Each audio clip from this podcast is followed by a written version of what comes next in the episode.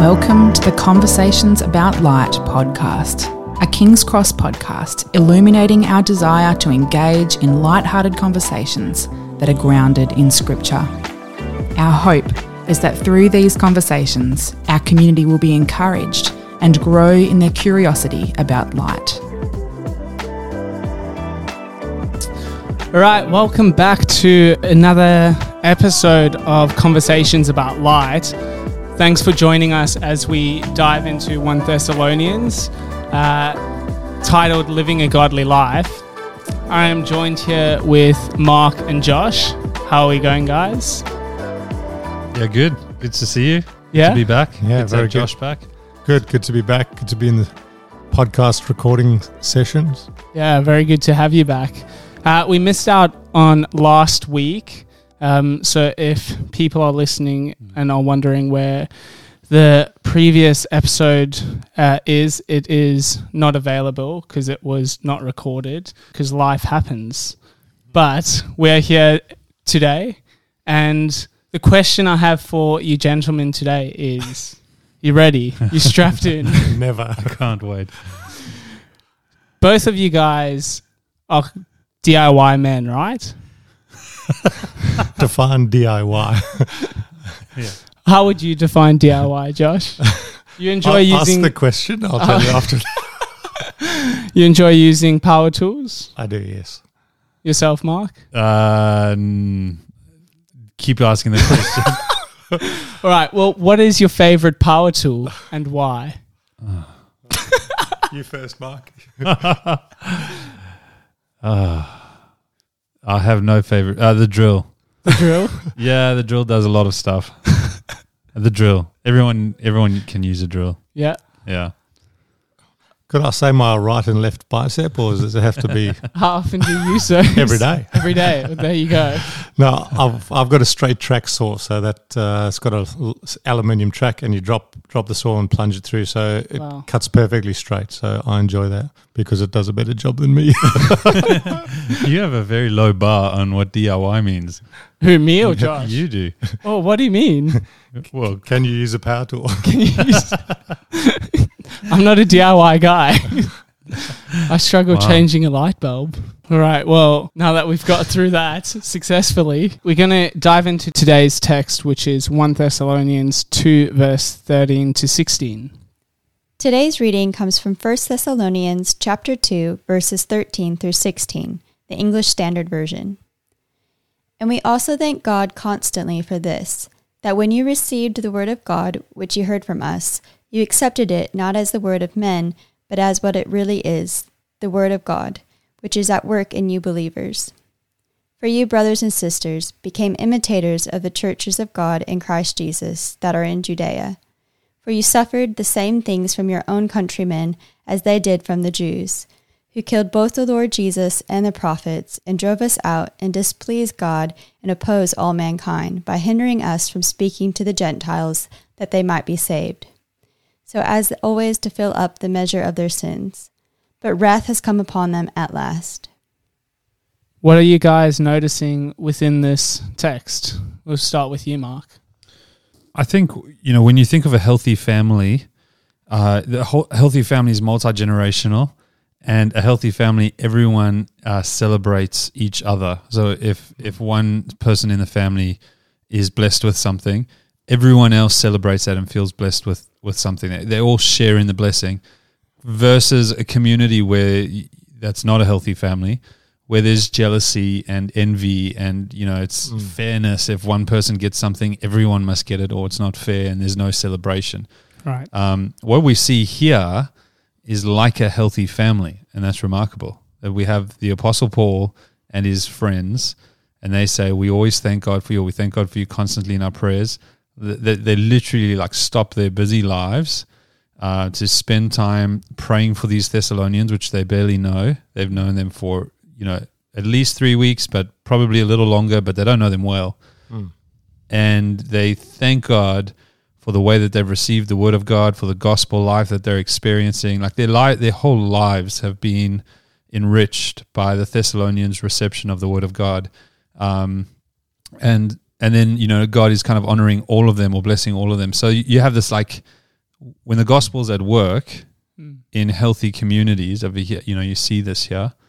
There's this like shared celebration. Your blessing is our blessing. We thank God. We're in prayer. You're receiving the word. God's doing good things. Um, that jumps out. Yeah, nice. What about you, Josh? I think Mark, you were saying before when we were chatting that um, Paul's really been affected by the Thessalonians. You know, something's really happened to him. He's um, loves them dearly. Just previously in, the chapter, he said, "I was like a nursing mother to you." He says, "You are, you know, dearly beloved brothers," and he says, "And I was like a father, encouraging." And, and so there's that definite sense of family, and Paul is clearly um, joy, full of joy for them, full of thanksgiving. Um, it's a beau- it's a, a profound picture of a of a very I think like you say healthy family or church, and the the the next part of that verse where he says we give thanks constantly for you. He says because you received the word of God that you heard from us and you accepted it, not as man's word but as God's word. And I think that's really um, what stands out to me in this text in this passage how they received God's word. Um, which is contrasted in the in the second part of the passage we read, where how the those who didn't receive God's word are up in arms and are really um, against what God is doing. That's there's a very big contrast there. I think. Yeah, yeah. it makes me think of two examples. There, there was a uh, I, there was a guy who got saved at King's Cross, became a Christian, and someone eh, told him he needed to get baptized, or encouraged him that he needed to get baptized, and and the person, you know, they'd been saved for a week or two or something, and they were like, "All right, is that is that in the Bible?" And um, they were like, "Yeah, it is." And they showed them, and like, "Okay, great, I need to get baptized." And it was like they just received the word of God as coming from God, not King's Cross's tradition. Or um, there was another example of someone getting discipled, and they were they were doing a Bible study together. And then it gets it got to the a text, a hard text, but a text that says, you know, God disciplines those that He loves. Um, and someone in the in the group Mm. kind of uh, shared, you know, I, I, I don't think I don't think that's God disciplines me. Um, I don't think that that's true necessarily for everyone at all times. You know, Wow. uh, so they, they were negotiating from their experience. No, I don't think that's. I don't think I accept that that Mm. verse. You know, Yeah, um, I think there's two like very different responses. You know, Yeah. oh, the Bible says I should give. Oh, yeah, sure. The Bible says God's going to discipline those you love. Uh, I don't know. Let me think about it. yeah, That's super interesting. Like, I'd love to hear your guys' thoughts on what we do with that.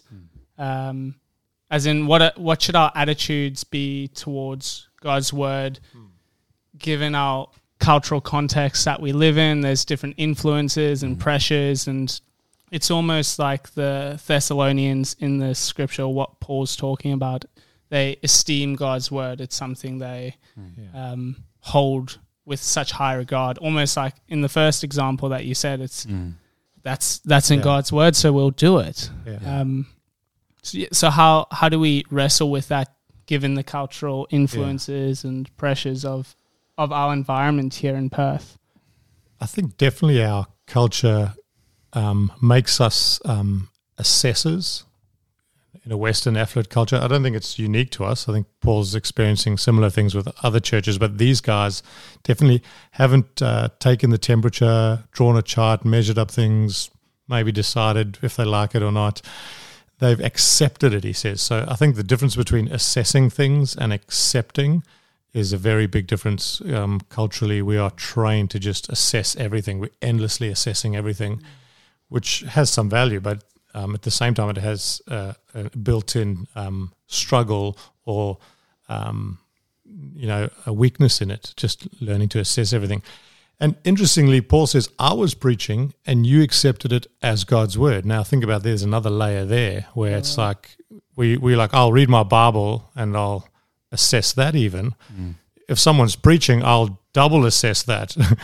um, so I think the the culture of assessment is is does us a great disservice in responding, in changing, in laying hold of God's word, in applying it to us. We we very we become slow. The more we assess, the slower we change. And maybe if I could add, so we haven't discussed this, so so maybe you could delete this. We'll see how we go. but I think what in our culture, why do we? ass- I guess the question I have is why do we assess? And Josh spoke. A little, he, he didn't really unpack it, but he he mentioned the word in our affluent culture we assess.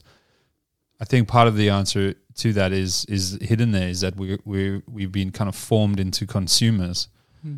and so when you're flooded, you know we have where we are sitting. There's five hospitals around us. There's three or four or five grocery stores we could walk to. Um, there's who knows how many coffee shops. There's bus stops, train stations, car. y- y- y- Yeah. We're flooded with options. Everything we want to do Yeah. from this place, we have various options. We, we'd have to argue about where we're going to go, what we're going to do, because there's just so many options. Mm. And I think what, what maybe can happen even with the Word of God is that we can be flooded with it. The, Bible talks about, you know, fathers don't exasperate your children. You know, don't expect too much. Don't Mm. don't put too much. Pre- it doesn't say um, father do- fathers don't exasperate your children with bad things. It says fathers don't exasperate your children, which means fathers don't exasperate your children with good Mm. things either. You know, you need to know how much they can handle. You know, as they grow. Anyway, so why I'm saying all that is to go. I think you know the average Christian in our church, uh, in our city, um, would would probably read their Bible, the Word of God, probably be on Instagram where they are following a few people who drop a verse here or there or, or post the Word of God, come regularly to church and hear the Word of God preached, the Word of God, listen to other sermons online, which are great, the Word of God, have podcasts and Twitters and and I can go on and on and on. Now my question then is which word of God are they when are the, when are they stopping to obey the word of God, to accept it?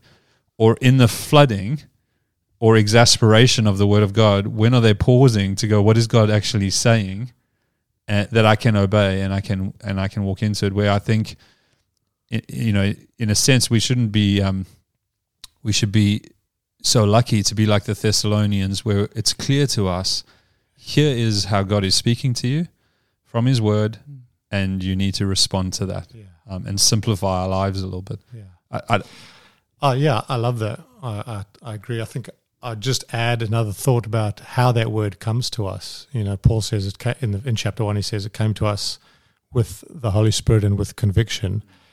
In one sense, uh, God's word is coming to us, and there's, in one sense, there's no mediator between us and Christ. Christ's word comes to us, whether it's through the scripture reading, through a preach, through a podcast.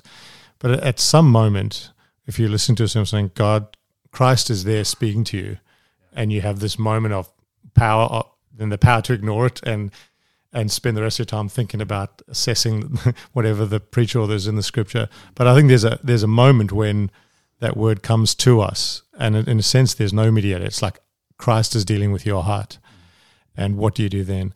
And I think that's maybe what you're talking about, Mark, slowing down to allow that word to impact you. I mean, I think I think anyone can preach a sermon and you can be changed by it. Mm. And I- I've preached a few, and I'm sure many of them are terrible. I reckon I could listen back and at least find Jesus somewhere, even if it's only in one sentence. and that's what, yeah. How do we receive God's word? Do we sit there like measuring a temperature, or are we looking for God, Christ? What are you speaking to me? Um, you know, in in every in, in those encounters and slowing down and thinking about it. Um, uh, maybe another thought on on that is the kind of the contrast with the people who have rejected God's word. So Paul outlines here, says, you know, the Jews rejected me and they persecuted me. Now the Gentiles are rejecting and persecuting you. I think there's also a danger when we, the less we accept God's word, that the more we um, hinder those who are. So when we see people exerting great labors of love, we kind of go, what, don't labor so hard. Doing wonderful acts of faith, like, you don't have to get that, don't get too excited about Jesus. uh, and it seems to me that, that, that when we begin to resist God's word, that we also then become the spokesperson for, hey, don't, don't obey that. And that seems to be what's happened on at least these two occasions. And I think can easily happen in my own heart and in, in our hearts. Yeah. going off what Josh says, like because Paul does talk about the hindrances and the the things that are derailing God's word from landing.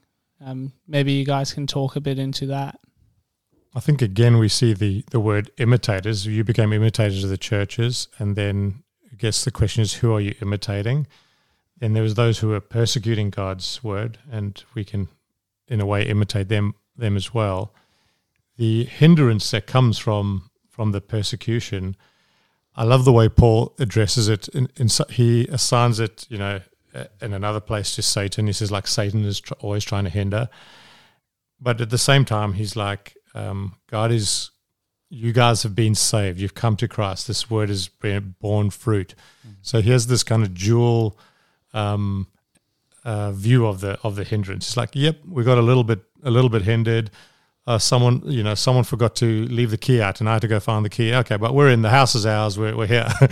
it's like a, a small a small hindrance, but no one's knocked the house down. If that makes sense, it's still what God is doing is still marching forward. And I think those hindrances, uh, it's a great way to think of hindrances. That yep, we are hindered, but we're not, um, we're not overrun, mm. and that's how it kind of lands lands in that that passage. You know, oh, God's don't worry, God's got this, and those who try to hinder us, God is eventually He's got it all sorted. He's um, put them. He says the wrath of God has come upon them at last, and he, he seems a little happy, maybe too happy. I think I don't know, but um, I know, Mike, you had a couple of comments on that on that verse as well, on how God kind of finishes up the hindrance to them in some way by dealing with these guys.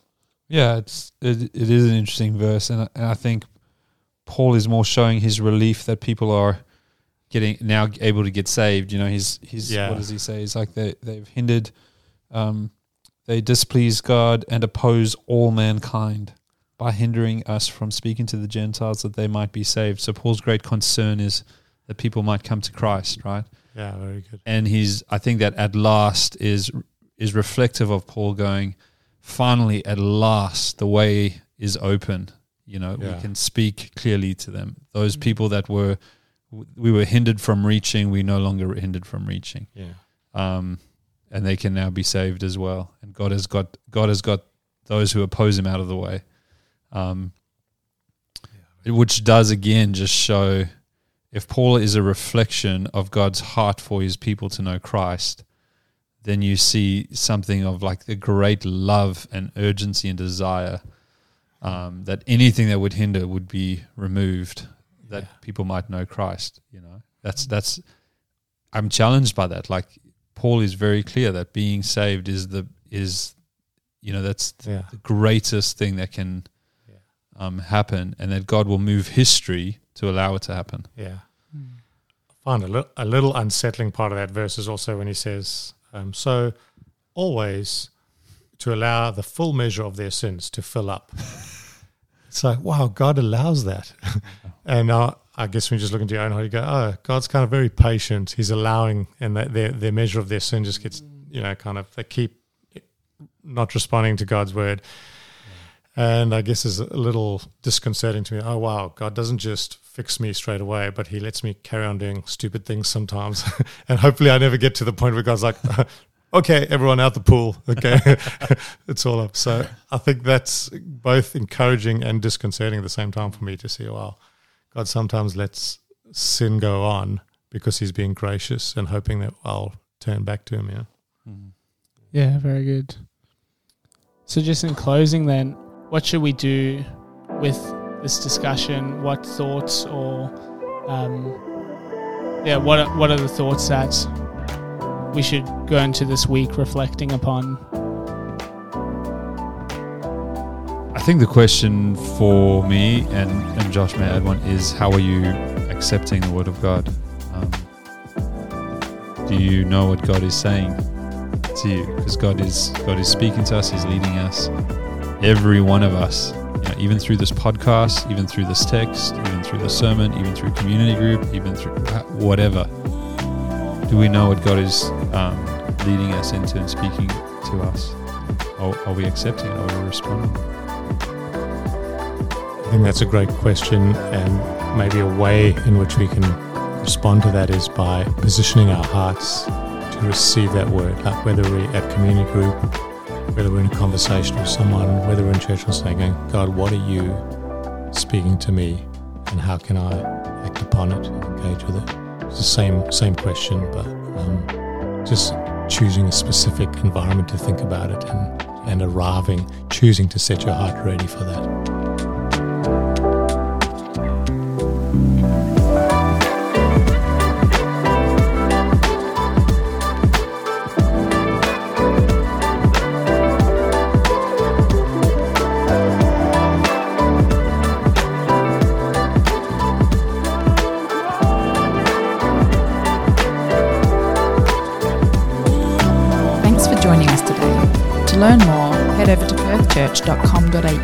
Where you can find sermon resources that dive deeper into these conversations.